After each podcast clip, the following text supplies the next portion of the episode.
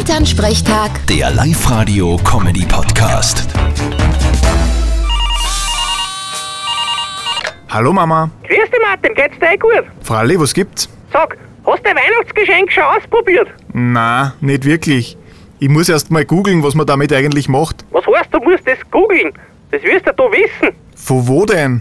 Ich hab mich mit so einem Gerät noch nie beschäftigt. Ja, dann wird's eh Zeit. Mama, was hast du eigentlich dabei gedacht, wie du beschlossen hast, dass du mir zu Weihnachten einen Kellomat schenkst? Na, dass du mal gescheiter kochen kannst.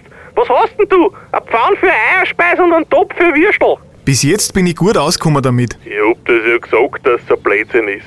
Ich hätte ihm einen Durchlaufkühler besorgt. Hätte er mehr gehabt damit. Okay, sei ruhig, du mit deinen blöden Ideen. Ah, so blöd finde ich die Idee gar nicht. Ja, hast jetzt keine Freude im Kellermatt.